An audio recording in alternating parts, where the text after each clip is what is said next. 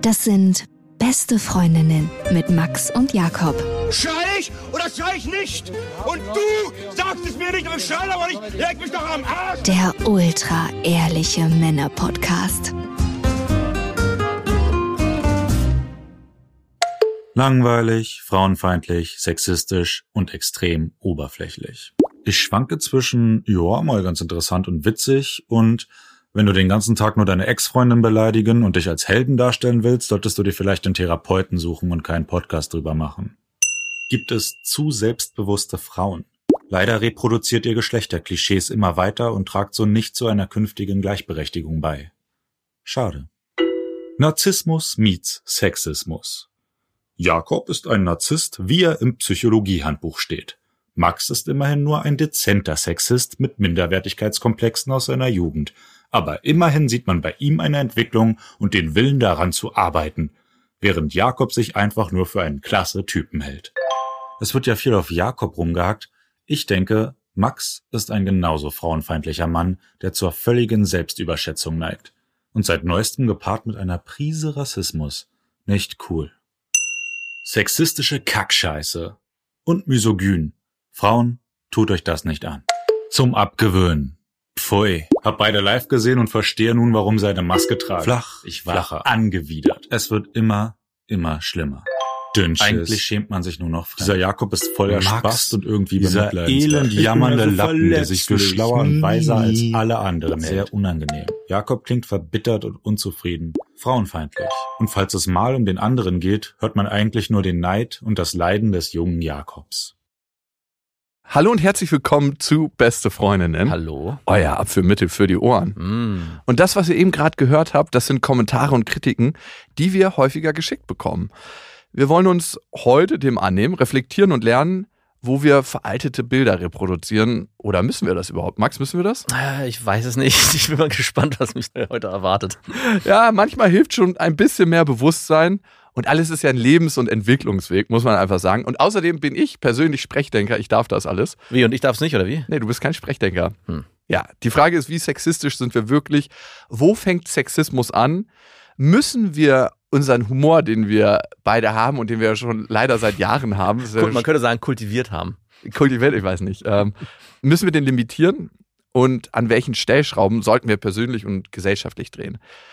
Was macht der Podcast mit den HörerInnen? Ne? Also es hören ja wahnsinnig viele Leute diesen Podcast. Und wie formen wir unseren Blick auf die Welt durch das, was wir konsumieren? Ich finde das auch immer wichtig. Ne? Und das finde ich auch für mich ganz persönlich wichtig. Was höre ich, was gucke ich, was sehe ich und wie formt das meine Brille, mit der ich auf die Welt gucke? Ja. Ja, wie können wir aufmerksamer sein und uns von schlechten Angewohnheiten lösen? Die Frage ist, wollen wir das? Sind wir eine schlechte Angewohnheit? Sind wir so die Nascherei unter den Podcast? Was darf man unter dem Deckmantel von Humor?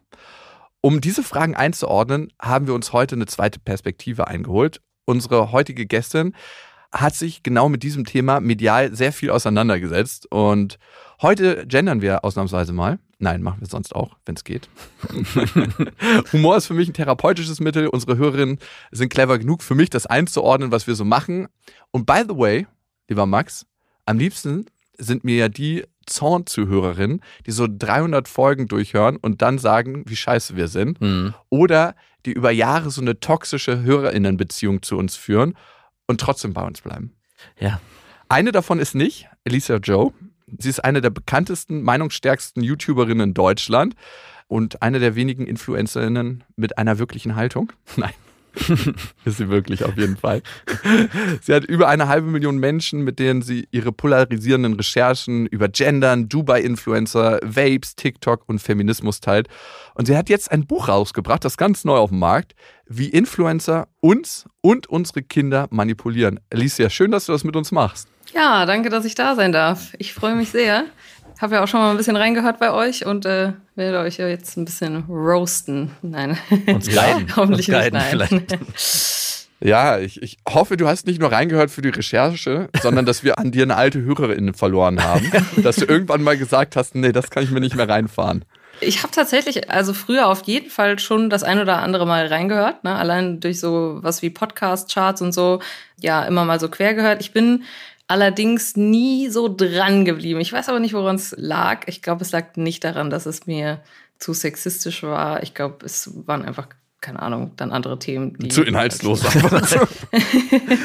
ja, Licia, du bist ja mit vielen polarisierenden Themen unterwegs und ähm, bekommst auch einigermaßen viel Kritik. Ne? Wie gehst du damit um, wenn du Kritik bekommst? Äh, was ist für dich konstruktiv? Was nimmst du dir zu Herzen und was lässt du einfach durchrauschen? Und wie machst du das?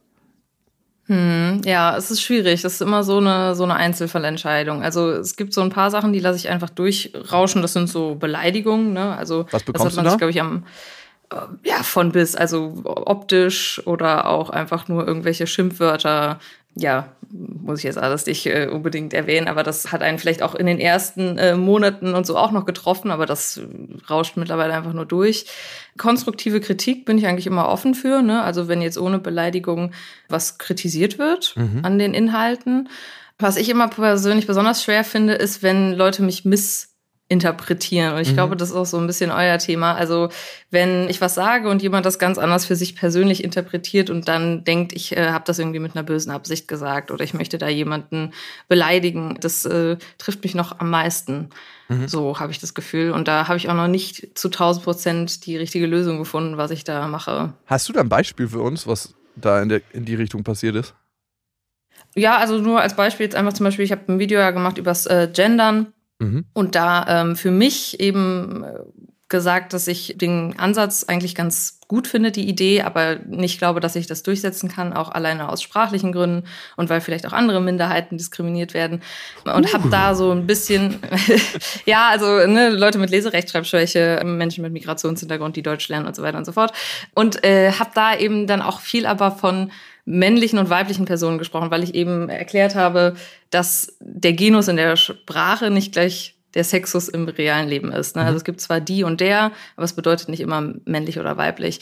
Und da wurde mir dann vorgeworfen, dass ich ja extra non-binäre Personen und Co.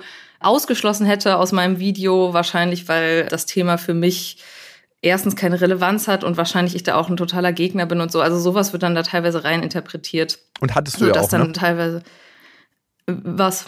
Das extra gemacht. Das ne? extra raus. Ja, ja, klar. Also das Ja. habe ich natürlich extra rausgelassen, aber das müssen wir hier nicht. Nein, Spaß natürlich nicht. Genau, und dann geht das auf Twitter so weit, dass da halt wirklich so Begriffe fallen wie transfeindlich, äh, äh, non-binärfeindlich und so weiter und so fort. Aber ja. Glaub, glaubst du, dass manche Leute einfach ihren Köcher an Giftpfeilen füllen wollen und damit rumschießen? Das habe ich manchmal den Eindruck, wie viele Menschen so Hate im Internet auf die Art und Weise verbreiten. Und ich denke mir so, jo, wenn du diese Zeit einsetzen würdest, um wirklich Aufklärungsarbeit zu leisten, um wirklich was zu verändern, da wäre schon ganz, ganz viel getan. Mhm. Und ich frage mich immer, Mhm. was passiert eigentlich mit dieser Art der Energie, wenn man so versucht, Transformationsprozesse anzustoßen? Ist das der Weg? Aber ich meine, das müssen die Leute dann selber finden. Das ist ja auch deren Haltung zur Welt. Und unser Gehirn ist ja auch darauf gepolt, einfach ganz viel Negatives zu sehen. Das ist wie Süßigkeiten in einem Feinkostladen. Wenn wir einfach Kinder sind und da reingehen, dann würden wir immer die Süßigkeiten greifen. Und so ist unser Gehirn mit Negativen. Mhm. Ja. Also dazu kann ich sagen, ne, ich, ist bei euch wahrscheinlich genauso. Ne? Man kriegt ja auch irgendwie tausend positive Nachrichten Mhm. am Tag. Also von wegen vielleicht bei euch der Podcast äh, hilft mir über schwere Zeiten, ich kann darüber lachen und so weiter und so fort. Und die ja, rutschen dann schon manchmal in den Hintergrund, wenn man dann so eine negative Nachricht Das ist bekommt. krass, ne? Ja. Man bekommt so zehn positive Nachrichten, wird total gelobt. Also am meisten ist es bei uns, dass wir tatsächlich durch schwere Zeiten geholfen haben. Wir wissen nicht wie, aber ähm, wir hatten Leute, die lagen im Krankenhaus über mehrere Jahre und die haben sich den Podcast angehört und es war für sie, als ob sie auf einer gedanklichen Reise sind und ganz viele Lacher haben und das ist uns auch wichtig. Humor ist für mich der Rettungsring im Leben. Oder auch vielleicht viele, die äh, uns als Negativbeispiel hervorholen und sagen, äh, danke euch, dass ich euch gehört habe. Da bin ich extra dankbar, dass mein Mann so toll ist. Ich habe so viel von euch gelernt, nicht nur das ein Hohlkreuz beim Doggy-Style. Äh, nein. Okay, Alicia, jetzt zu dir. Überschreitest du gerne Grenzen? Also machst du das gerne extra? Weißt du, was polarisiert? Hast du da ein Gefühl für? Und ist das auch ein Mittel von dir, das du einsetzt, um ja, Mhm. Beiträge einfach tiefer unter die Haut gehen zu lassen? Ja, äh, würde ich schon sagen. Also gerade so, mh, wie soll man sagen, um die Aufmerksamkeit erstmal zu bekommen. Also sagen wir mhm. im Titel vom Video oder im äh, Thumbnail, na, auf YouTube gibt's ja diese Vorschaubilder oder auch in den ersten äh, Sätzen. Da ist es gerne so eine Sache, die ich anwende. Ich versuche aber dann immer hinten raus sehr, sehr differenziert zu sein. Also es ist irgendwie so ein bisschen meine Taktik, vielleicht mit ja, der großen, ja nicht Bildschlagzeile, so schlimm ist bei mir nicht, aber mit solchen Schlagzeilen so ein bisschen zu locken, dann aber am Ende so besseren Journalismus zu liefern. So, also mhm. die Leute auch so ein bisschen, ja, nicht zu erziehen, so will ich nicht sagen, aber die, die da drauf klicken, vielleicht auch, weil sie sich da was Reißerisches erwünschen, dann am Ende denen auch die Fakten zu liefern. Ja, das ist so meine Taktik. Und da fahre ich eigentlich also, ganz gut mit. Ja, so eine böse Wissensfalle eigentlich. Ne? Du lockst die Leute so mit Aufregern und mhm. dann geraten sie in die Wissensfalle und sind am Ende doch mehr informiert, als sie eigentlich wollten. Genau, ja, so ein bisschen. Aber ich glaube, das ist ja wahrscheinlich bei euch auch teilweise ähnlich. Ne? Also man benutzt ja dann auch als Titel von den Folgen oft irgendwie so das, was am polarisierendsten ist oder äh, ja, wo die meisten Leute draufklicken würden. Ja, ähm, könnte sein, dass wir das würde ich mir so wünschen, aber manchmal ist es auch anders. Ähm, okay. Alicia, bist du auch mal zu weit gegangen, wo du später für dich gesagt hast, so, wow, hey, das hätte nicht sein müssen? Also ich meine, du arbeitest ja mit gut durchrecherchierten Sachen, das heißt, du kannst dir das mhm. vorher gut überlegen. Bei uns ist es ja oft so, dass wir so aus der Spontanität geboren mhm. werden und dass wir uns in Sachen reinsteigern, wo wir dann nach Jahren des Hörens manchmal sagen, okay, das haben wir so gesagt, na gut, ist jetzt aber raus und ist im Internet. Und auch die Gefahr besteht, dass man Sachen vielleicht formuliert, die man doch anders gemeint hat, aber in der, gerade so im Eifer des Gefechtes so gedacht hat. Mhm. Also man ja, sieht, ich hatte, ver verstehe ich. Ich würde sagen, bei mir ist das, wie du schon sagtest, eher weniger der Fall, weil die Videos ja geskriptet sind. Aber ich habe ja auch äh, so einen Zweitkanal, wo ich auf Themen reagiere. Und das mache ich mhm. auch live. Also ich weiß nicht, ob ihr das Twitch-Prinzip kennt. Also auf Twitch einfach Livestreamen und mich, mir da Sachen angucken. Und da ist es schon so, dass ich mir manchmal denke, ah, da habe ich in der Situation vielleicht ein bisschen was falsch formuliert. Das könnte man falsch verstehen oder ein bisschen überreagiert. Mhm. Ähm, die sind dann auch noch im Nachhinein online, aber nur noch für ein paar Wochen bei Twitch oder ich kann die auch im Zweifelsfall offline nehmen und ich versuche dann, wenn ich davon Material für YouTube nutze, das auch ein bisschen rauszuschneiden. Aber natürlich gibt es bestimmt auch hier irgendwie Videos, die ich vielleicht vor einem Jahr aufgenommen habe, wo ich heute ein, zwei Sachen nicht mehr so sagen würde. Also es gibt es mhm. durchaus. Ja, löschen tue ich das dann nicht unbedingt. Also es ist ja auch irgendwie logisch, dass man sich teilweise vielleicht auch weiterentwickelt. Egal, ob das ja. jetzt Humor betrifft oder andere Sachen und nicht mehr so lustig im Alter ist. Ja, ähm. ja ich glaube auch, das ist bei uns nochmal ein Punkt, warum wir oft auch uns Kritik anhören müssen, weil wir ganz stark auch propagieren. Die Sachen, die wir sagen, sollen auch draußen bleiben. Also wir schneiden fast nichts raus, es bleibt alles mhm. drin und es gibt halt oft auch mal, keine Ahnung, wo wir im Nachhinein sagen, hey, war das vielleicht zu hart und sagen, nee, im Endeffekt ist es unsere Denke, unsere Art, wie wir das Thema angegangen sind und demnach darf es auch erstmal so im Raum stehen bleiben. Ja. Also, und im Endeffekt, ich glaube, wenn man den Podcast auch kennt, weiß man dann schon auch, dass wir dann auch oft differenzieren. Aber ich, ich glaube, jeder kennt es, dass er mal auch eine Meinung hat, die sich auch dann von einer Woche zur anderen wiederum verändern kann, mhm. zu bestimmten Punkten, auch wenn man eigentlich grundlegend eine feste Fähnchen Haltung im Wind meinst du? Hm, ja, eben kein Fähnchen im Wind, aber ich, man ist schon auch mal bei vielen Punkten, wo man sagt, hey, auch jetzt, wo ich mir alte Sachen angehört habe, dachte ich so, hey, das habe ich mal gesagt und versuche das. Das würde ich heute härter formulieren. Oder vielleicht auch wieder genauso. Ich, ja, also ich finde, wenn man sich selber nicht zensiert mhm. und wenn man das rauskommen lässt, was in einem steckt, ne, das jetzt ohne das gut oder schlecht, das sagt halt schon viel aus darüber, wie man im Kern denkt und ohne Maske quasi ja. in der Öffentlichkeit ist. Und das haben wir halt nun mal fast immer. Und ich kann mir schon gut vorstellen, dass das aneckt. Und darum haben wir auch diese Folge. Alicia, wir würden gerne mit dir so einen kleinen Blog machen, wo wir so ein paar Begrifflichkeiten definieren, wo wir mit dir deine Haltung zu einem bestimmten Thema erörtern. Und als allererstes die Frage, bist du Feministin? Äh, ich würde mich selbst so bezeichnen, aber ich würde das heute wahrscheinlich nicht machen, weil der Feminismusbegriff für mich so ein bisschen äh, verwischt ist, so in mhm. den letzten Jahren. Also gerade so Feminismus der dritten und vierten Welle ist ja dann doch irgendwie, ja nicht radikaler, aber bezieht sich auf Bereiche, wo ich dann nicht mehr so komplett mitgehe. Zum Beispiel äh, ne, teilweise das Gendern oder dass man eben Gleichstellung fordert in vielen Bereichen von Frauen und Männern, wobei ich eher so an Chancengleichheit glaube und dann mhm. hoffe, dass sich Frauen und Männer irgendwie selbst aussuchen, was sie machen wollen. Ja, dementsprechend, ich würde es eventuell machen, aber es kommt drauf an, in welchem Kontext. Mhm. Was bedeutet denn Feminismus für dich? Ja, eben, dass äh, in einer Gesellschaft Frauen und Männer die gleichen Chancen erstmal haben. Mhm. Also das fängt bei so Themen wie Bildung und Co. an. Ich glaube, da sind wir schon recht weit in Deutschland und das aber auch eben ja Diskriminierung in fast allen Bereichen oder beziehungsweise am Ende dann in allen Bereichen verschwindet. Mhm. Von okay. Geschlechtern. Und welche Strömungen innerhalb des Feminismus sagst du, sind vielleicht nicht so förderlich für den gesellschaftlichen Wandel? Wo geht es vielleicht zu weit aus deiner Sicht? Okay, jetzt gebe ich mich hier, begebe ich mich hier auf Twitter Glatteis. Äh, muss mal gucken, wie ich das. Wir geben äh, dir ein paar, du hast die beste Freundin in Schlittschuhe an. Mach dir keine Sorgen. Der See ist ähm, durchgefroren. Ja, äh, also wie ich es eben schon sage, vielleicht muss ich ein bisschen umschreiben. Also ich finde es halt immer schwierig, wenn Gleichstellung angestrebt wird. Also wenn man sagt, wir wollen, dass zum Beispiel in jedem Beruf gleich viele Männer und gleich viele Frauen hm. arbeiten, um jetzt nur Unter bei Tage arbeiten im Bergwerk. genau, jetzt nur als Beispiel. Genauso ist es aber dann auch in Vorständen und genauso ist es in Kitas und in der Pflege und so weiter und so fort. Also es geht ja auch in beide, es geht ja auch in beide Richtungen. Es geht ja nicht nur Frauen dazu ermächtigen, in männerdominierende Berufe gleichzustellen, sondern auch umgekehrt, äh, genau. auch Männer in Frauenberufe reinzupressen, in Anführungszeichen. Also das ja, also ich finde, es wäre super, wenn da jeder die gleiche Chance hat, das zu genau. machen, der mhm. das möchte und äh, das auch so irgendwie kommuniziert wird in Schulen und so weiter und so fort, dass das total okay ist. Aber ich glaube, dass am Ende es da doch noch ein bisschen Unterschiede gibt. Also man sieht zum Beispiel an Ländern wie Norwegen oder Schweden, die schon sehr weit sind, was das betrifft, dass da trotzdem die Tendenz ist, dass gerade in so Care-Berufen eher Frauen arbeiten mhm und in weiß nicht, Ingenieursberufen eher Männer.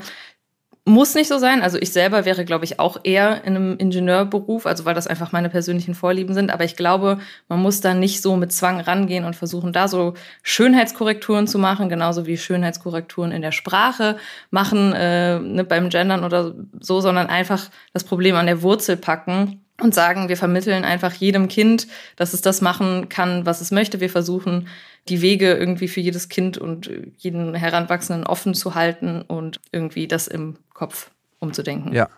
Wäre der Gendern aber nicht ein Weg? Ja, ich finde, es ist eben beim Gendern auch so eine sprachliche Korrektur die, ähm, ja, also es gibt ja da diese berühmte Kindergartenstudie, dass Kinder sich eher vorstellen können, bestimmte Berufe zu ergreifen, mhm. wenn sie gegendert sind. Das ist aber auch eine der wenigen und die ist natürlich auch jetzt noch nicht komplett bis zu Ende gedacht. Also man hat jetzt noch nicht erforscht, ob die Kinder das dann wirklich machen, diese Berufe ergreifen. Und ich, ich weiß nicht, ob ihr das Wort euphemistische Tretmühle kennt. Das äh, sagt so ein bisschen, es ist eine sprachwissenschaftliche Theorie, die besagt, dass wenn man einen Begriff neu schöpft mhm. und der aber immer noch negativ konnotiert ist, dann wird der Kopf am Ende das wieder denken. Also wenn wir immer weiter trotzdem von IngenieurInnen sprechen, trotzdem nur männliche Ingenieure haben oder hauptsächlich, dann konnotieren wir IngenieurInnen irgendwann auch mit Männern hauptsächlich. Also ich verstehe, was du meinst. Ich frage mich, ob nicht auch jede Entwicklung eine Entwicklungschance braucht. Das heißt, am Anfang war es für mich zum Beispiel sehr hakelig in meinem Kopf, zu gendern. Ist es teilweise immer noch. Ist es teilweise immer noch. Ja. Ich stolper da über mich selber. Aber wenn man es eine Weile macht, dann ist es sehr natürlich. Und zum Beispiel, unsere Kinder sind jetzt die erste Generation, die damit sehr natürlich aufwächst. Und dann heißt es einfach so im Kinderbuch, wenn da ein männlicher Pilot sitzt, den ich jetzt auf jeden Fall von außen männlich lesen würde, Papa, das ist eine Pilotin. Und ich so, hä? Okay, dann ist das eben eine Pilotin. Und das finde ich schon berechtigt. Ich verstehe aber, was du meinst. Und ich glaube, manchmal sehen wir Sachen sehr schwarz-weiß und da braucht es eigentlich mehr Forschung und mehr Tiefgang, bevor wir uns einer Meinung oder einer Haltung annehmen und das einfach so übernehmen, ohne das für uns A wissenschaftlich zu greifen und B wirklich zu durchdenken. Mhm. Ja. ja, also ich hatte äh, mich da auch lange gefragt, ich komme da auch aus der Richtung, ich fand das am Anfang auch irgendwie Quatsch und dachte, hey, das ist irgendwie auch eine Vergewaltigung der Sprache. Und, Ui, großes Wort. Ja, und irgendwann war ich aber auch an dem Punkt, weil Jakob es gerade beschrieben hat, in Bezug auf meine Tochter, wo ich hier vorgelesen habe. Und dann gab es wirklich auch so alte Kinderbücher, wo dann bestimmte männerbesetzte Berufe dann auch nur von Männern ausgeführt wurden. Und meine Tochter mich dann gefragt hat, hey, warum machen das eigentlich nur Männer? Und das war für mich so. Weil ein, Frauen das nicht können. Genau, und das war für mich so ein gesagt, Wandel, ne? das gerade auch in der Kinderliteratur und in vielen Dingen. Und seitdem mache ich das auch viel, viel stärker, dass ich gucke, hey, es gibt halt beide Seiten. Und wenn du irgendwann, und da sind wir wieder bei Chancengleichheit, irgendwann für dich entscheidest, hey, ich möchte Pilotin werden, dann kannst du das gerne tun. Und die Sprache kann ein Element sein, diesen Weg zu ebnen, dass es für Mädchen, glaube ich, auch eine Chance ist, das zu sehen. Es gibt diese Möglichkeit aber auch schon ganz früh. Und ob das nun Sprach- oder Bilderbücher sind oder was auch immer, wo ja. dann halt eben nicht nur Männer im Müllauto sitzen, sondern vielleicht auch mal eine Müllfrau drin sitzt. Aber dann müsstest du deine Tochter auch fragen, ob sie sich vorstellen kann, als Pilotin Flugbegleiter ja, ähm, genau. sexuell zu belästigen. Das gleiche gilt ähm, ja für Ich habe ja beide Seiten. Ich habe hab ja, hab ja meinen Sohn, den, dem ich dann genau auf der anderen Seite halt auch ganz klassisch äh, die andere Seite aufzeigen kann. Ne? Ja, zuletzt gesehen, tatsächlich auf dem Linienflug, wohin war das? Ich weiß gar nicht mehr. Ich glaube nach Ibiza. Der Pilot kam raus so in der Mitte der Strecke und hat sich so erstmal seine Buchse hochgezogen, so wirklich wahnsinnig widerlich und hat sich so richtig dicht an die Flugbegleiterinnen herangestellt. Und man hat so richtig gemerkt, wie es denen so total unangenehm war. Und er einfach, ich habe in der ersten Reihe ganz vorne gesessen, darum konnte ich das wunderbar beobachten, richtig dicken Max gemacht hat und alle so ganz verklemmt über seine Witze, ja, sehr witzig, gelacht haben. Das müsste Voll. sich deine Tochter dann auch vorstellen. War das während des Flugs? Das ist ja dann schon ein schlechtes Zeichen, wenn dann der Pilot rauskommt. Oder? Ja, der Co-Pilot ah, ja, war ja noch am Fliegen und eine Flugbegleiterin ist nach vorne reingegangen, weil ich glaube, es müssen immer vorne zwei im Cockpit sein. Mhm, ja. Bin ich mir aber nicht so ganz sicher. Ja, ich ähm, glaube, seit, seit diversen Vorfällen da. Ja, ja einer hinten so. in der Kabine zum Belästigen und einer vorne zum Fliegen. okay. Wie man auch immer die Belästigung man auslegen ähm, möchte. Wofür sollte mehr gekämpft werden, Alicia? Äh, was meinst du insgesamt so in unserer ja, in der feministischen oder? Bewegung so. und all ihren Strömungen? Boah. Ich weiß, sind sehr offene Fragen hier und ja. äh, das ist so, als ob man Glasscherben ausstreut und dich barfuß darüber gehen lässt. Ja, also äh, ich würde nach wie vor sagen, dass äh, mehr gekämpft werden sollte dafür, dass eben gerade jungen Leuten vermittelt wird, dass sie eben genau das machen können, was sie möchten. Und mhm. das könnte eben sein, zum Beispiel dadurch, dass man jetzt in Kinderbüchern vielleicht auch einfach mal ja eine Müllfrau drin hat oder eine Pilotin oder eine eindeutig weiblich zu lesende Person in dem Fall, ne, mhm. wenn man das Bild sieht nebendran. Ja. Aber das können Uiuiui. Da, da sehe ich Von how? Wie? ja, genau. Eindeutig weiblich zu lesende Person, da fängt es schon an. Ich sehe schon, seh schon die Kritik. Ja, das ist und, ja äh, wirklich puh, schwierig. genau, und äh, ja, vielleicht aber auch äh, würde ich sagen, was ich mir so ein bisschen wünschen würde, dass man das Ganze so ein bisschen humoristischer und locker trotzdem betrachtet. Also, dass wir uns da mhm. alle so ein bisschen einig werden können und nicht da total verbissen rangehen, weil ich glaube, das führt langsamer zum Ziel, als wenn man es ein bisschen äh, lockerer angeht. Weißt du, was für mich manchmal Strömung im Feminismus vergiftet? Mhm. Dass, wenn jemand ein ganz persönliches Thema hat und das sein eigener Antrieb ist, um was nach vorne zu bringen und jemand sein eigenes Thema nicht sehen möchte und das nach außen bringt und andere Leute maßregeln will, weil er den Schmerz des eigenen Themas eigentlich nicht spüren möchte. Mhm. Und ich glaube, das ist eine Sache, die Feminismus nicht gut tut. Und dann auch viel gefühlten Männerhass erzeugt, wo sich vielleicht auch manche Männer nicht abgeholt fühlen und sagen so, wow, wenn das Feminismus ist, dann ist es für mich ganz, ganz schwer dabei zu sein, weil wie ist es bei einer Sache dabei zu sein, wo man das Gefühl hat, gehasst zu werden? Oder man wird ausgeschlossen. Oder ausgeschlossen, ja. dass man kategorisch nicht dabei sein darf, wenn man einen Fleischzipfel hat. Hm. Also ja, das, das ist für mich so eine Sache, die ich aus mhm. psychologischer Sicht manchmal beobachtet habe. Ne? Das ist jetzt nicht irgendwie ein durchgehendes Phänomen, aber bei manchen, wenn ich mit denen tiefer ins Gespräch einsteige, denke ich mir so, okay, ich weiß eigentlich, was dich wirklich antreibt und das wäre was für eine Psychotherapie und nicht für eine, eine Bewegung. Mhm. Ja, ich weiß, was du meinst. Also ich glaube, das ist genau das, was man manchmal bei diesen Kommentaren hat mhm. von Menschen, die was zwangsläufig vielleicht auch missinterpretieren wollen, weil das vielleicht genau. auch einfach ein eigener Schmerz ist. Ne? Also wenn ich jetzt, mhm. weiß ich nicht, darüber rede, dass äh, irgendwie, äh, und da würde ich mich persönlich nicht ausschließen. Also wenn jetzt irgendwie äh, in einem Podcast von zwei Männern darüber geredet wird, dass die Frau super aussah und eine super Figur hatte und ich dann denke für mich gerade, okay, ich habe vielleicht gerade nicht diese Superfigur und das trifft mich jetzt so ein bisschen, weil ich wäre eigentlich gerne so. Mhm. Dann mhm. bin ich wahrscheinlich auch dazu geleitet zu sagen, ey, das finde ich total scheiße, was ihr hier redet, das ist ja. voll verletzend und so. Natürlich teilweise nachvollziehbar, aber am Ende ja auch irgendwie so ein Schmerz, der in mir auch ein bisschen drin sitzt. Ja. Mhm. Und umgekehrt gibt es das natürlich auch, genau bei Männern, die eigentlich ein Klar. persönliches Thema ausleben in ihrem Frauenhass. Und da ist auch die Absolut. Frage, wo fängt, wo fängt für dich Frauenhass an? Ja, also da, wo, ähm, gute Frage, ja, da, wo es äh, eben auf das Geschlecht sich bezieht, ne? Also wo äh, einfach diese negative Konnotation da ist aus irgendwelchen Gründen. Ich muss sagen, ich sehe das auch manchmal schon in so, ähm, ja, ich weiß nicht, es gibt ja da auch diverse Flirt-Ratgeber auf YouTube und Co., die so ein bisschen, ja, wo ich auch manchmal Zeug. denke, ja, also natürlich bringt das Männer vielleicht auch teilweise weiter, aber bei manchen äh, in der Bubble sehe ich auch so ein bisschen, ja, irgendwie da ist so eine Art Geschlechterkampf. Also wir müssen jetzt XY machen, damit die Frauen uns hinterherlaufen und so weiter. Also ich finde, es fängt vielleicht da an, wo die Frau nicht mehr als auch Mensch angesehen wird, sondern im Vordergrund steht, dass es einfach erstmal eine Frau ist und deswegen XY gilt. Kann man das verstehen? Bimsbar. Ja. Ja, wir sagen Bimsbar dazu. Also okay. wir haben ja die Theorie, dass es, wir haben immer mal wieder erfahren, dass es nicht bei allen Männern so ist, aber wahrscheinlich bei 99,99 Prozent der Fälle, dass viele Männer einfach nett sind, weil sie bimsen wollen. Das ist eine wilde Theorie. Das ist eine ganz wilde Theorie. Zuletzt gehört von einem guten Kumpel, der hat sich gedatet mit einer Frau und der hat schon gleich bei dem ersten Date gemerkt, dass sie eigentlich nichts für eine Beziehung ist und so. Aber er meinte, er muss jetzt noch so zwei, drei Dates nett sein. Mhm. Ja, und das finde ich dann schon ganz schön fragwürdig. Gut, ähm, fängt da für dich Frauenhass schon an oder ist das äh, was anderes? Ja, Hass ist, Ist halt das einfach ein nur starkes- hinterlistig? Ja, ich würde eher das sagen, weil ich finde, ja, also Hass ist halt schon ein sehr starkes Wort und ich möchte eigentlich auch nicht, dass das verwässert, ne? Also ähm, dementsprechend würde ich das, ja genau, zum Beispiel, dementsprechend würde ich das eher nicht als Frauenhass, sondern einfach als irgendwie ein bisschen eklig und ja, vielleicht auch hinterlistig bezeichnen. Ähm, Hass ist dann wahrscheinlich schon eher, wenn es halt wirklich auch in die Richtung geht, dass da irgendein Hasstiraden ges gesprochen werden. Keine Ahnung. Ja, sagen wir, es war ein Bekannter.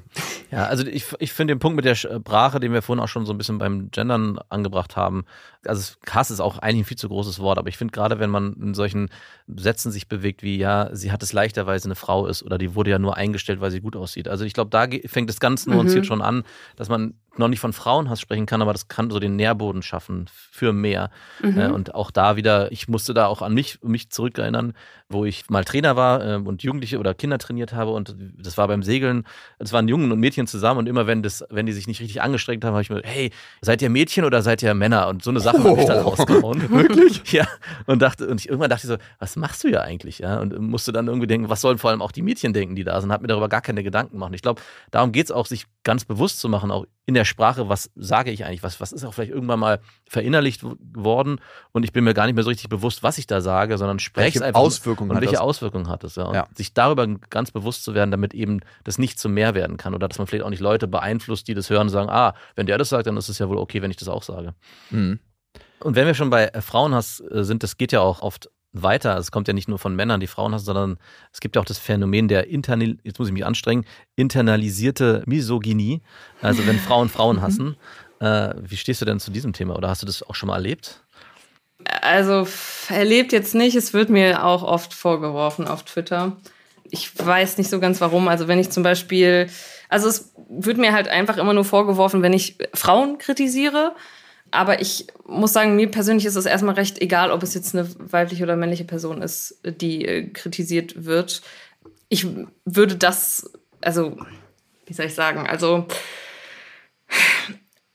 internalisierte Misogynie ist so ein Begriff, der ist für mich auch schon irgendwie so ein bisschen komisch konnotiert, dadurch, dass es irgendwie immer an Stellen Menschen vorgeworfen wird, wo ich jetzt nicht von einem Frauenhass sprechen würde.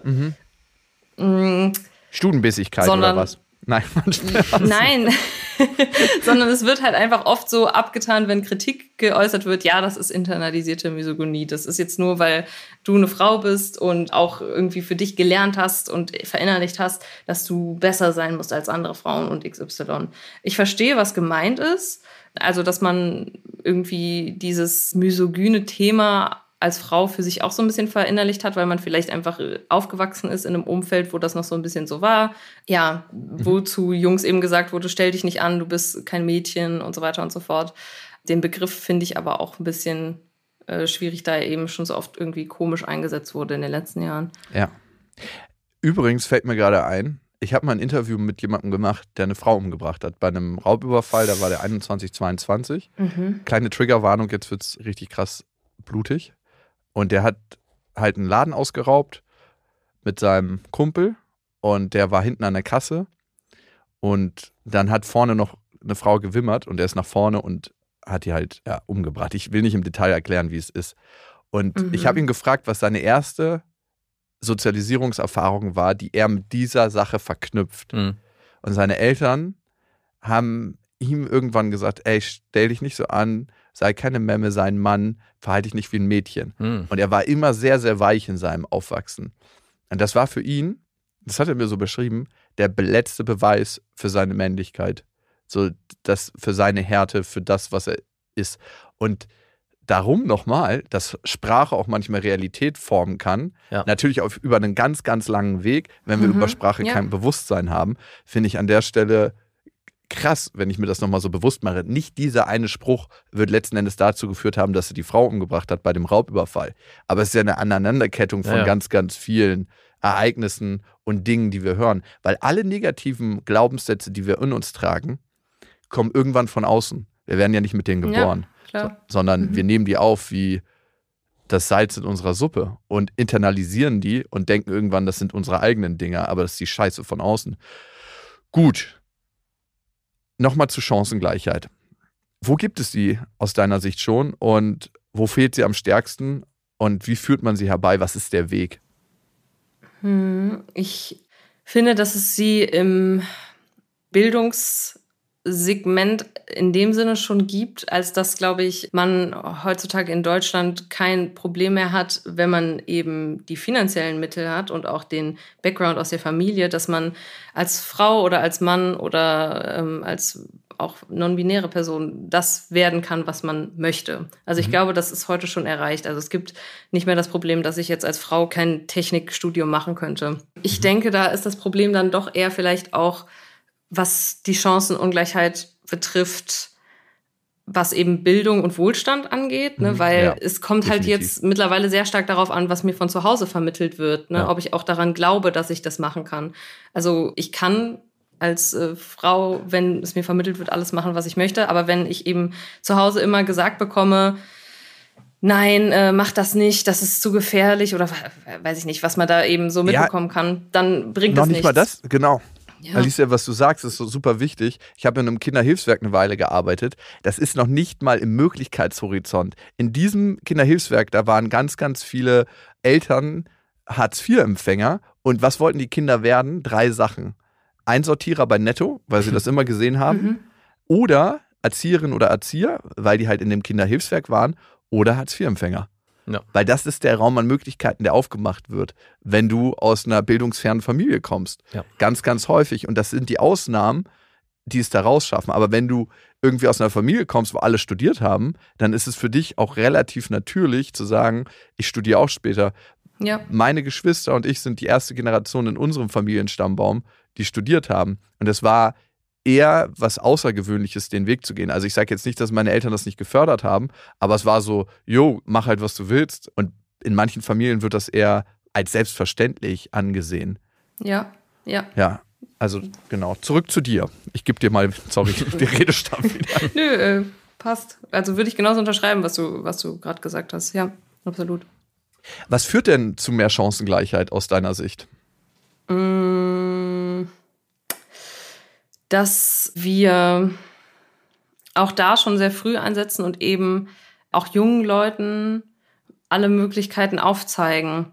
Also eben, wie du erwähnt hast in deinem Beispiel, äh, dass man auch in den Austausch kommt, nicht nur in der gleichen ja, finanziellen Schicht, so, sondern dass auch Kinder, die jetzt vielleicht aus dem Background kommen, wo sie sich nicht so viel leisten können und, und so weiter und so fort, lernen, dass sie eben auch irgendwann studieren können und dass dann eben auch die Mittel geschaffen werden, dass man das tun kann. Ne? Also in Deutschland gibt es ja schon so Sachen wie BAföG und das äh, Studium jetzt nicht im, unbedingt äh, was kosten muss. Ja, so würde ich das eigentlich sehen. Und ja, was Frauen und Männer betrifft, eben auch so. Also dass natürlich auch Firmen sich da ihrer Verantwortung bewusst sind und mhm. ähm, da gleichzeitig also auch versuchen, vielleicht in ihrem Unternehmen sich breit aufzustellen. Aber vielleicht auch, dass jeder so ein bisschen, wie soll ich das beschreiben? Also ich glaube halt, wenn die Generation, die jetzt so mein Alter ist, irgendwann Kinder bekommt oder etwas jünger, dann ist schon mal das Ganze so einen ganzen Schritt weiter, alleine durch auch unsere persönliche Entwicklung. Mhm. Weil wir jetzt alle wissen irgendwie, was in Bezug auf Chancengleichheit und Co. wichtig ist. Also ich glaube, dass es auch einfach eine Frage von Zeit ist, manchmal. Mhm. Ähm, Absolut. Genau. Ja, total. Und also, Bildung. Also Bildung, Bildung, ja. Bildung, Bildung. Also ich nenne mal ein Beispiel. Ich war 2009 in Afghanistan und wir haben ja auch mit unserem Support lange versucht, über den militärischen Weg Afghanistan zu befrieden und zu sagen, okay, äh, wir müssen die Taliban niederwetzen und über diesen Weg, über diesen militärischen Weg. Es war in Teilen wahrscheinlich auch wichtig, weil die auch dort gewütet haben und menschenrechtsverletzende Handlungen durchgeführt haben, aber es kann halt immer nicht der einzige Weg sein. Und ich habe jemanden kennengelernt, der war lange beim Militär und irgendwann ist er Entwicklungshelfer geworden. Und der hat gesagt, was ist der eigentliche Weg, der Wandel in einer Gesellschaft bringt? Bildung. Ja. Bildung vor allem von Frauen, weil gebildete Frauen bringen weniger Kinder zur Welt und sorgen damit äh, für eine bessere CO2-Bilanz. Klingt krass hart, aber wie machst du das, wenn du zum Beispiel nicht sagst, okay, alle Taliban, ich bombe euch nieder, sondern in Verhandlungen mit denen gehst. Weil wenn du zum Beispiel Taliban in Afghanistan, ich meine, das ist jetzt ein bisschen weit ausgeholt, mhm. kennengelernt hast, dann weißt du, es gibt radikal extremisierte Taliban und es gibt Taliban, die einfach in der Gesellschaft mitströmen und mitschwimmen, Brüder und Schwestern sind, Vater und Söhne sind und eigentlich nicht als das angesehen werden, als was wir die von außen jetzt sehen, als Ausländer, die wir in Afghanistan sind. Und das ist das, finde ich, Interessante, dass wir ganz, ganz viel erstmal verstehen müssen, um wirklich Wandel vollziehen zu können. Und das ist bei uns in Deutschland auch so, dass wir bestimmte Dinge erstmal erkennen und sehen müssen, bevor wir so von außen so, ah, okay, das machen wir jetzt so und so, das hat schon mal funktioniert. Und Krieg bringt immer ganz gut Demokratie. Das haben wir in der Vergangenheit festgestellt. Und es ja, braucht halt auch Zeit, ne? wenn ja, genau. Und es braucht halt auch Zeit, ne, wie, wie du es vorhin auch schon gesagt hast, dass wir nicht jetzt, auch wenn wir jetzt uns bewusst werden dieser Themen und ja auch vieles davon ja auch schon passiert ist, die nächste Generation wird davon noch viel stärker profitieren. Also wir erziehen ja unsere Kinder schon ganz anders, als wir erzogen wurden. Und unsere Kinder werden dann ihre Kinder auch nochmal mit einem viel, viel stärkeren Bewusstsein vielleicht nochmal erziehen, als wir das gemacht haben, weil sich die Prozesse immer mehr verinnerlichen und automatischer passieren. Ja, aber zurück zu den besten Freundinnen, Alicia. Mhm. Was ist Sexismus?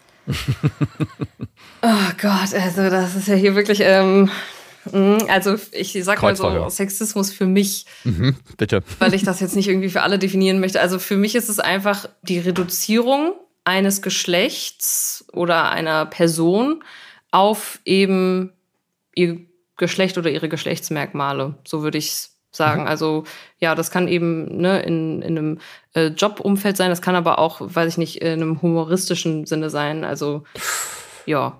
Okay. äh, wo, wo, erlebst du Sexismus? Du selber ganz persönlich oder erlebst du Sexismus? Mm, äh, ich erlebe es teilweise natürlich auch in so negativen Sachen wie zum Beispiel ne, so Catcalling auf der Straße hinterhergerufen bekommen.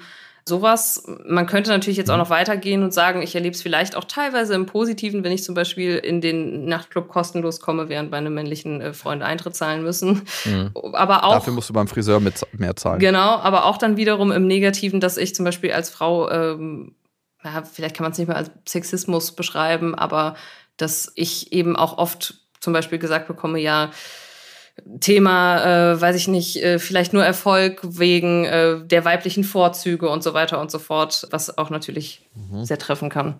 Also in vielen Bereichen negativ, aber auch in vielleicht wenigen positiv, ja. Okay. Erlebst du Sexismus?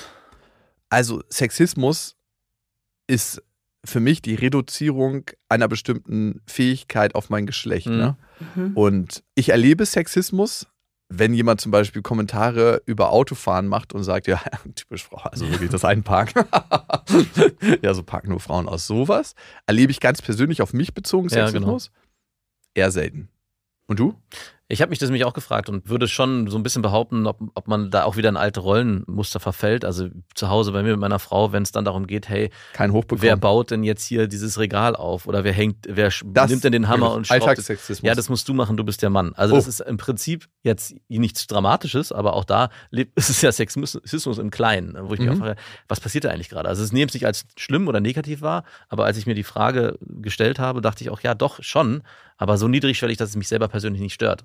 Und das ist dann nochmal übertragen die nächste Frage, ab wann stört es denjenigen oder ab wann ist es nicht okay, sexistisch, also es ist generell nicht okay, sexistisch zu sein, aber ab wann überschreitet man eine Grenze, wo es dann auch schmerzhaft oder schädlich wird? Alicia, wäre für dich folgende Situation Sexismus? Ein Mann schläft mit einer Frau, er kriegt kein Hoch und fragt die Frau, passiert dir das öfter? Äh, also die Frau fragt ihn, ne? Äh, ob es ihm, ja. Äh, Nee, nee. Der Mann fragt die Frau. Ach so. Boah, also Sexismus würde ich jetzt nicht sagen. Ich fände es einfach irgendwie äh, ein bisschen weird und äh, äh, dreist. Und ich würde hoffen, dass die Frau dann in dem Fall sagt, okay, äh, hier ist die Tür und tschüss. Ich würde schon fast sagen, das ist eher misogyn.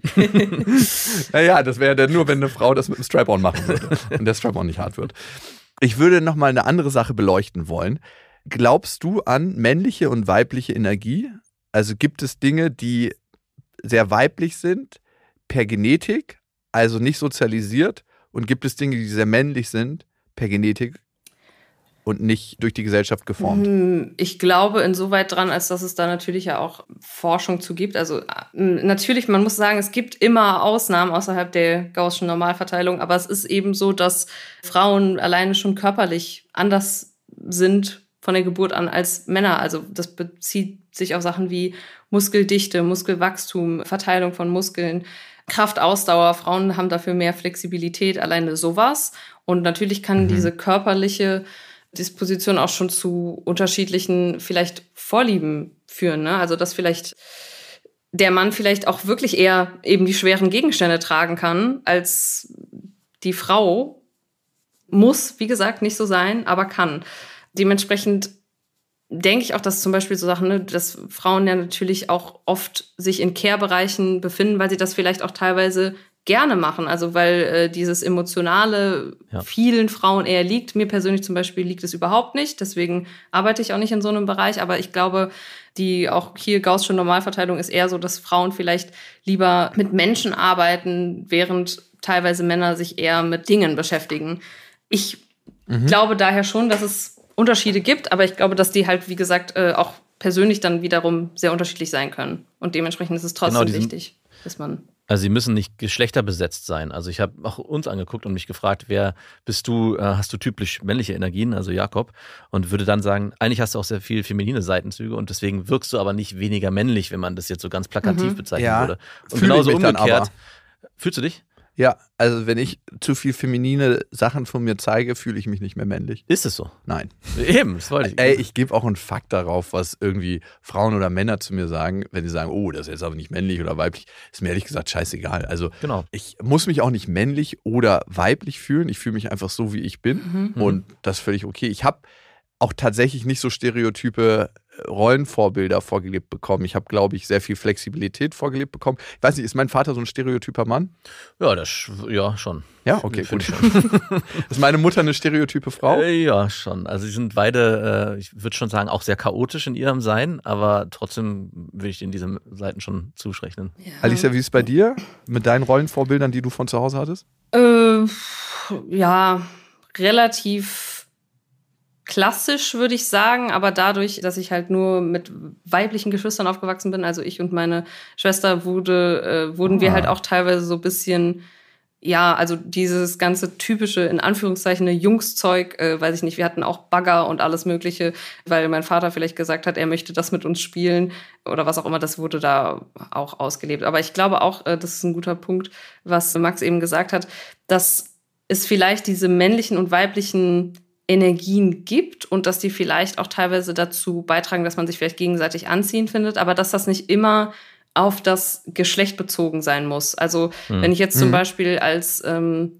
also ein Mann, der vielleicht eben eher dieses, ähm, diese weiblichen Energien hat, passt vielleicht super zu einer Frau, die diese männlichen Energien hat. Deswegen würde ich es vielleicht gar nicht als männliche ja. und weibliche Energie bezeichnen, sondern. Genau, genau das, ja. Genau, das habe ich mich auch gefragt, inwieweit man, wenn man von Mann und Frau spricht, von weiblicher und maskuliner Energie spricht. Also das ist irgendwie, widerspricht sich das so ein bisschen, aber und trotzdem weiß jeder, was gemeint ist damit. Mhm. Und auch da wieder das Beispiel mit den eigenen Kindern, wo ich dann auch erlebe, wenn mein Sohn äh, nach der Kita nach Hause kommt und dort die ganze Zeit ruhig sein musste, beziehungsweise sich nicht körperlich ausleben durfte. Und das Erste, was er macht, ist mit mir irgendwie sich zu prügeln und zu toben und irgendwie ein Schwert zu nehmen und das geht äh, nicht. einen Karton kaputt zu Nein. hauen und ich das dann auch sage, hey, ja klar, mach das. Das ist äh, super und wichtig, dass du dich da ausleben kannst und auch die innere Energie hast, also maskuline Energie hast oder männliche Energie hast, die du dann ausleben musst. Und genauso umgekehrt, wenn meine Tochter nach Hause kommt, hat die das nicht so. Und auch wenn ich sie versuche, vielleicht auch mal zu fördern und sage, hey, wollen wir rangeln, wollen wir toben, dann macht sie das auch, aber nicht in der Intensität und in der Stärke, wie es mein Sohn macht. Ich erschummel mir mal kuscheln durch ein bisschen toben. genau, das ist die andere Seite. Und da bin ich auch immer in so einem inneren Rollenkonflikt, wo ich denke, einerseits möchte ich beide Kinder gleich erziehen, dass sie auch alle Möglichkeiten haben, dass sie, also mein Sohn da soll mit Puppen spielen, soll alle klischeebehafteten weiblichen Dinge ausprobieren. Die's Hä? Beim Nagellack hast du doch letztens Nein gesagt. Nee, nö, habe ich nicht Nein gesagt. Kannst du jetzt ruhig zugeben. Habe ich nicht gesagt. Nein. Und genauso umgekehrt will ich meiner Tochter natürlich ermöglichen, dass sie äh, auch, weiß ich nicht, sich ein Schwert nimmt oder irgendwas kaputt haut, wenn sie das möchte. Aber oft will sie das, will sie das gar nicht. Und mein Sohn springt auf die Sachen viel mehr an. Und ich bin dann auch jedes Mal, hey, über die letzten zwei, drei Jahre in so einem ständigen Konflikt mit mir selbst, weil ich denke, einerseits wird einem so auch ein bisschen manchmal durch die Gesellschaft vorgelebt, ja, das muss sein. Man, wir müssen auch Jungs versuchen, ruhiger zu halten. Die sollen nicht so viel ausleben, sollen sich auch nicht mal prügeln, sondern es wird alles über Sprache geregelt. Und auf der anderen Seite sollen Mädchen in Rollen gedrückt oder gepresst werden, die sie dann unbedingt auch ausprobieren müssen, schon fast. Wo ich mich dann frage, nein, es ist eigentlich viel, viel wichtiger, einen Nährboden zu schaffen und die sollen sich dann selber raussuchen, was sie wollen. Und dann spielt es auch nicht so eine krasse Rolle, ob das ein Geschlecht ist, äh, ob das ein Junge oder ein Mädchen ist, sondern was er eigentlich eher für Energien in sich trägt, die ihn dazu bewegen, das dann auszuführen. Akzeptanz ist das ja. Stichwort. Dass man sich so gesehen fühlt, wie man ist. Aber die Frage, wie ist man? Wie ja, und das gilt es dann rauszufinden auf dem Weg. Ja.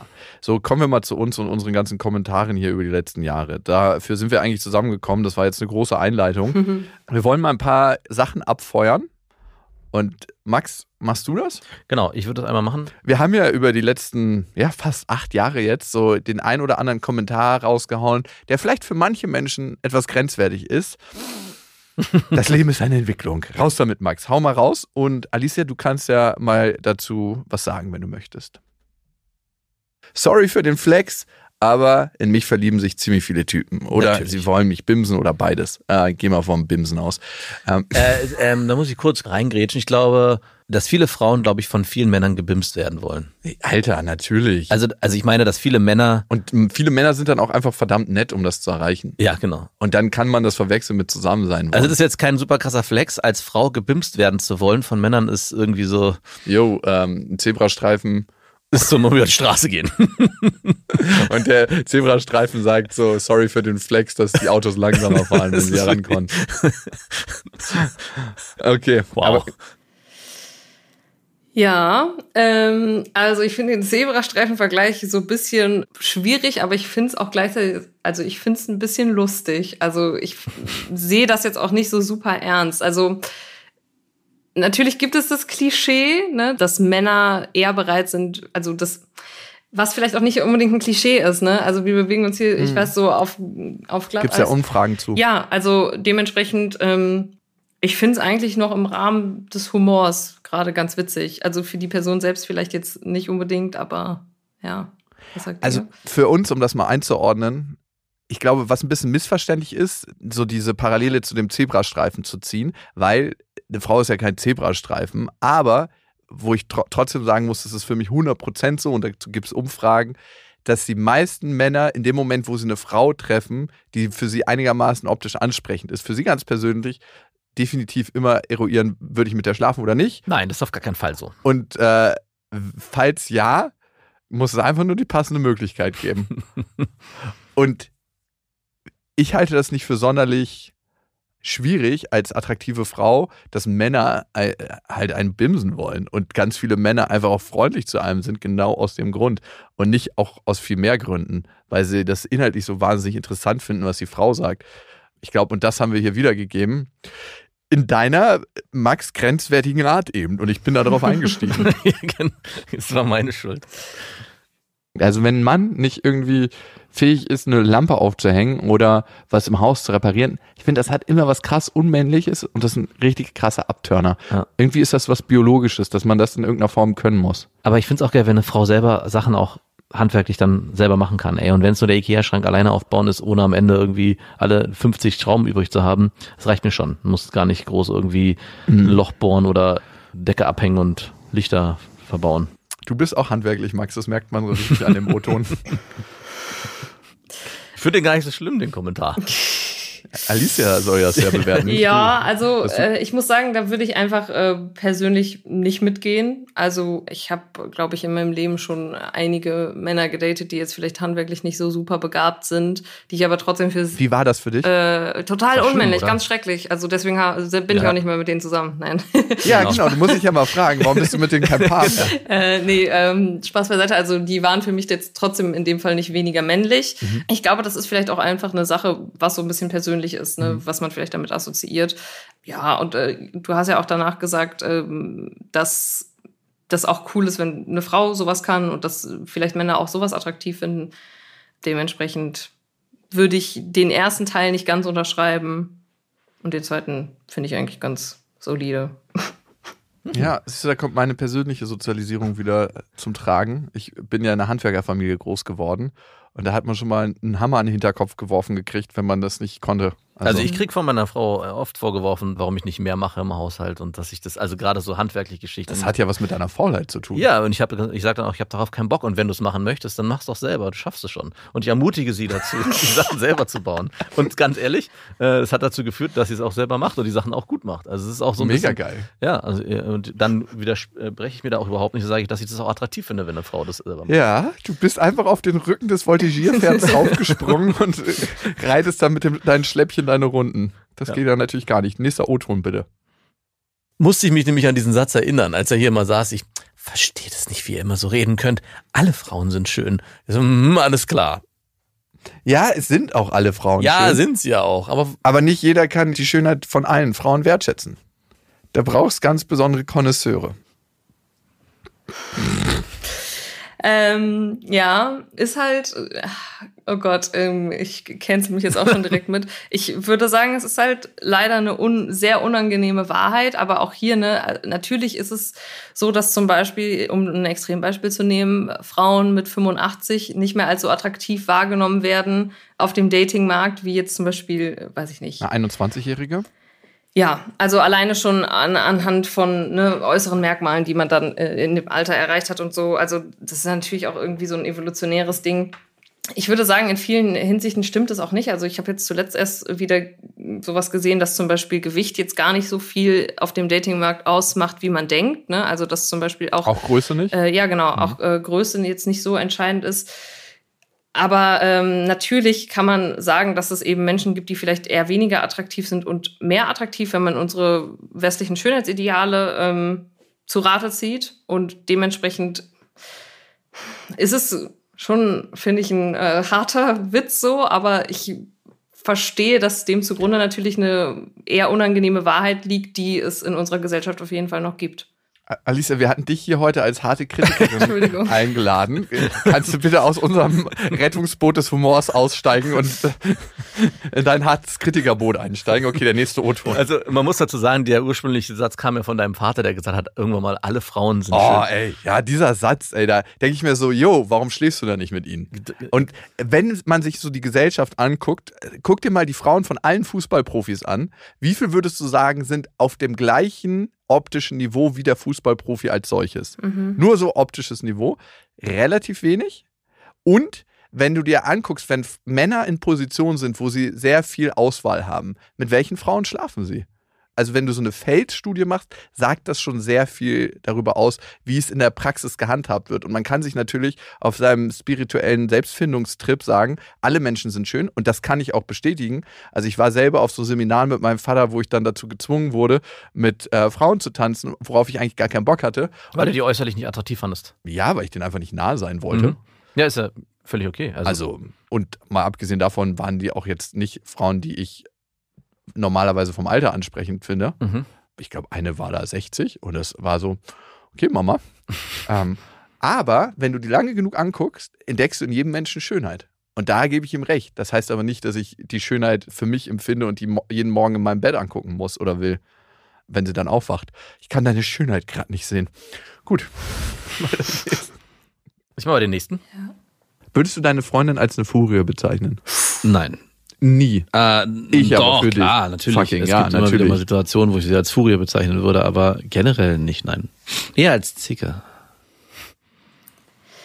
Ja, also hier haben wir natürlich so ein ähm, typisches Vorurteil, finde ich, was Frauen oft irgendwie so ein bisschen haben, dadurch, dass wenn sie irgendwie emotional sind, ne, dass das dann irgendwie als zickig oder so bezeichnet wird, weil es vielleicht einfach mh, also da muss ich sagen, das ist so eine Sache, die mich auch selbst so ein bisschen stört, dass bei Männern, die zum Ausdruck bringen, was sie äh, unzufrieden macht oder was sie jetzt gerade blöd finden, dass es oft äh, nicht als zickig oder sowas äh, betitelt wird und dass es bei Frauen eben doch dann so ist, weil, weiß ich nicht, vielleicht Frauen eine höhere Stimme haben, Frauen dann eher emotionaler werden in ihrer Art, wie sie etwas sagen. Ja, Ja, Max. Ja, Max. Und da war mir auch wieder meine Tochter ein Lehrer, die Lehrerin? Auch, die ich oft auch nicht ausgesprochen als Zicke bezeichnet habe, aber mir gedacht habe, hey, ganz schön zickig und mich dann auch gefragt habe, hey, warum benutzt du dieses Wort? Und der nächste Schritt wäre es ja auch auszusprechen, was ich dann aber nicht getan habe und auch nicht mehr mache, sondern eher mit ihr dann in die, versuche in den Dialog zu gehen oder sie auch sein lasse dabei. Also da, äh, glaube ich, muss man auch immer wieder gucken, wie man Sprache anwendet in so einer Aussprache, Herr, boah, bist du zickig, ist schnell getan und hat, kann einen viel größeren Effekt haben, als man vielleicht in dem Moment denkt. Können wir dem Ganzen nicht einfach eine neue Bedeutung geben? Dem Wort zickig ist ja eigentlich nichts Schlimmes, weil Ziegen sind äh, coole Tiere und ähm, so wie Schamlippen. Ne? Wir haben mal da eine Hörerin-Mail gekriegt und die hat die ganze Zeit gedacht, dass Schamlippen von charmant kommt. Das, deshalb Das- ja. charmante Lippen. Und sie hat halt nie die, das niedergeschrieben und wusste nicht, wie man es schreibt. Und das finde ich eigentlich ganz geil, dass Ja. man dann nicht mehr Vulva-Lippen sagen muss, sondern dass man die charmanten Lippen, also Schamlippen sagt. Ab heute jetzt. Neu bewertet hier bei Beste Freundinnen. Im Verhältnis zu Männern. mich immer früher gefragt, ob ich mit zwei, drei Frauen schlafen würde, die ich sexuell sehr unattraktiv finde. Dafür Ah. könnte ich aber mit einer Frau schlafen, die ich unglaublich attraktiv finde. Oder nach so einem Modell, nach drei unattraktiven kommt dann eine attraktive. Also nach dem Motto, ich muss es abarbeiten. Wie redest du denn über meinen letzten Urlaub? ja. Möchtet ihr vielleicht mal selber was äh, sagen dazu? Äh, Oh, ja, das ist ja den Ball zurückpassen. Sind wir hier im Unterricht oder was? Ich, wir spielen direkt zurück zu dir hier. Mm. Ja, also ähm, Gerne hart. ich kann ehrlich gesagt, also ich, dieses Gespräch kann ich jetzt nicht so, äh, weiß ich nicht, nachvollziehen, weil ich mir auch einfach, glaube ich, noch nie so ein Gedankenexperiment äh, gedacht habe. ja, Komisch, dass wir da immer wieder landen. Da sollten wir uns echt Gedanken drüber machen. Mhm. Die Kritik scheint nicht immer unberechtigt zu sein, die wir hier bekommen. Ja. Puh, gut. Alicia, ich dachte, du bist ein bisschen härter mit uns, aber es ist auch schön zu hören, ähm, dass du zu dir stehst. Ne? Das ist ja immer das Wichtige. Mhm. Nicht, weil wir hier Härte erwarten und du dann auf einmal maximal hart bist, sondern dass du deine Haltung hast und dass du deinen Stiefel durchziehst. Vieles, was wir sagen, kriegt ja den Deckmantel des Humors dann auf einmal an. Manchmal muss man sich fragen, wie viel davon ist Humor und wie viel davon ist Haltung und wirklich gemeint.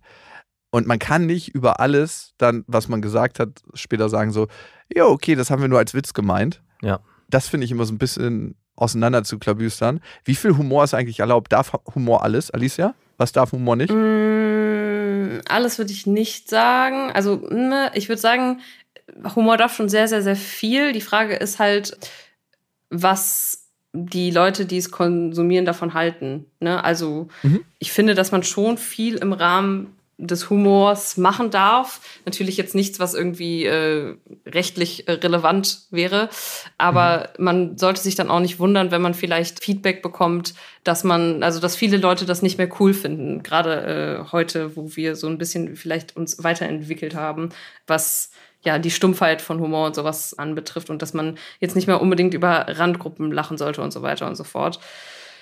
Trotzdem würde ich immer noch nach wie vor sagen, also am Ende seid ihr ja ein Podcast, der jetzt nicht irgendwie landesweit für jeden ausgestrahlt wird, sondern man kann sich natürlich immer noch entscheiden, euch zu hören oder nicht. Und ich muss auch sagen, dass es natürlich auch Podcasts gibt, die ich jetzt zum Beispiel mehr gehört habe, glaube ich, im Laufe meines Lebens von weiblichen Personen, die eben auch über ähnliche Themen sprechen wie ihr, wo ich mich dann vielleicht eher wieder sehe und vielleicht auch humoristisch ähnlich auch mal Kommentare in Richtung Männer machen. Ne? Also ähm, Was denn so? ja, also was gibt's da alles so? Äh, Der hat's nicht gebracht im Bett. Klassiker. Ja, zum Passiert Beispiel. Oder weiß ich nicht. Äh, Hör ich ja mal wieder. Ja, genau. Oder war, weiß ich nicht, wo dann über, über Körpermerkmale auch gesagt wird, nee, das hat mir einfach nicht gepasst und XY. Ich finde, wir mhm. sollten vielleicht als Humorschaffende uns immer so ein bisschen reflektieren und genau sowas wie zum Beispiel heute machen.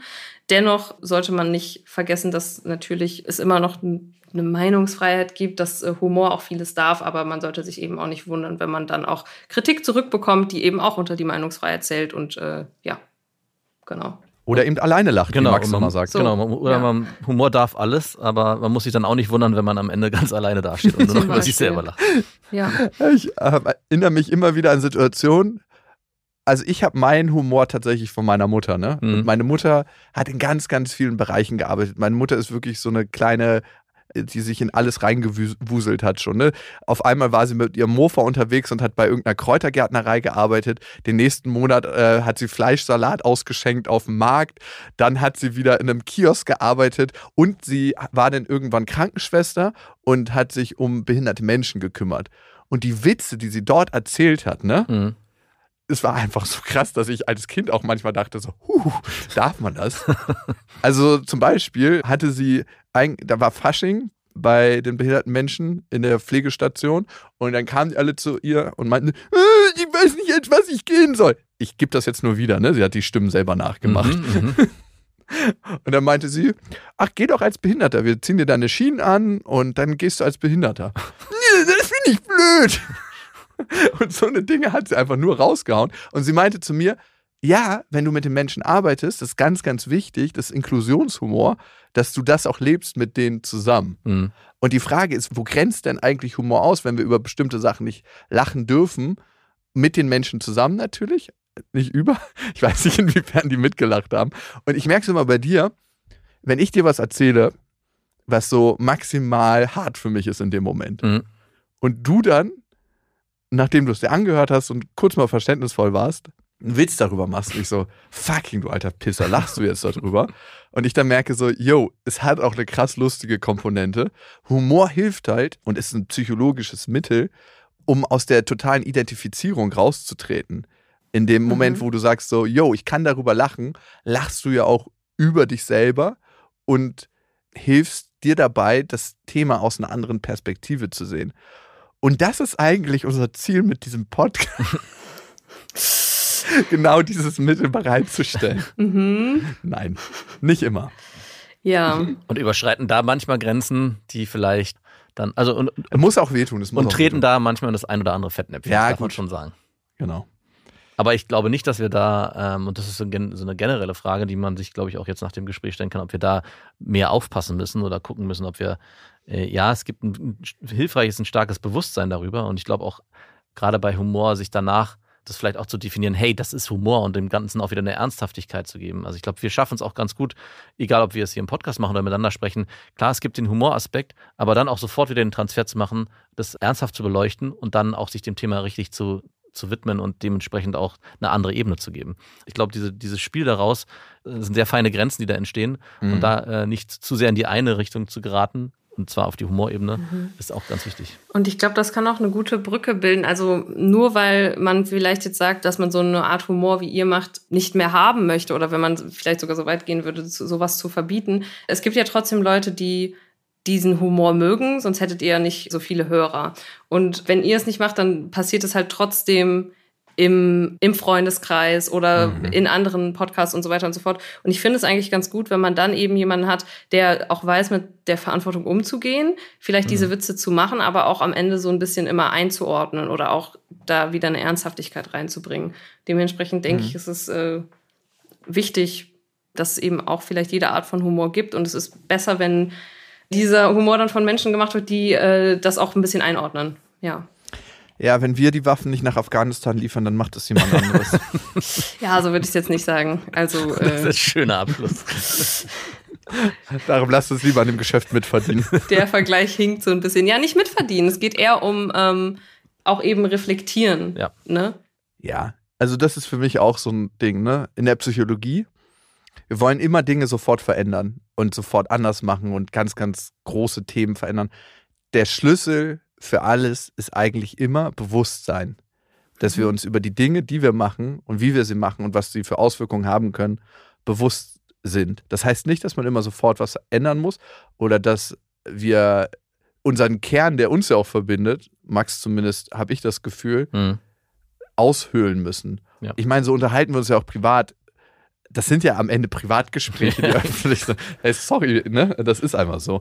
Mhm. Und wie du sagst, also wenn die Leute Bock drauf haben und sich das anhören möchten, dann können sie das tun. Und wenn sie keinen Bock drauf haben, dann freue ich mich, wenn sie das trotzdem tun und uns am Ende der 300 Folgen sagen, wie scheiße wir sie Oder der uns finden. 400 oder der 500 Folgen, je nachdem, Ja. wie viel noch kommen. Alicia, gibt es von dir noch berühmte letzte Worte? Äh, eigentlich nicht. Ich hoffe, dass hier äh, nichts aus dem Zusammenhang geschnitten wird äh, im Nachhinein und irgendwo äh, ich wieder für irgendwas gecancelt werde, aber am Ende kann man es auch nicht vermeiden. Ja, Ach so, ja, die Gefahr haben, mit der müssen wir alle leben. Ja, besonders du, weil du ja hier im Podcast bei uns bist. Genau. Und eine Sache noch, äh, merkt ihr schon mal den 23.02.23 vor? Mehr dürfen wir noch nicht verraten, aber da würden wir dich gerne herzlich einladen. Okay. Dankeschön für die Einladung, aber ich möchte nicht kommen. Nee, äh, also danke, ich merke es mir vor. ich weiß ja nicht, worum es Okay, geht. ähm, vielen Dank, dass du da warst Ja, und äh, dass wir deine Haltung und Meinung zu den Themen hören konnten. Ja, danke, dass ich da sein durfte. Das waren Beste Freundinnen mit Max und Jakob. Jetzt auf iTunes, Spotify, Soundcloud, Deezer, YouTube und in deinen schmutzigen Gedanken.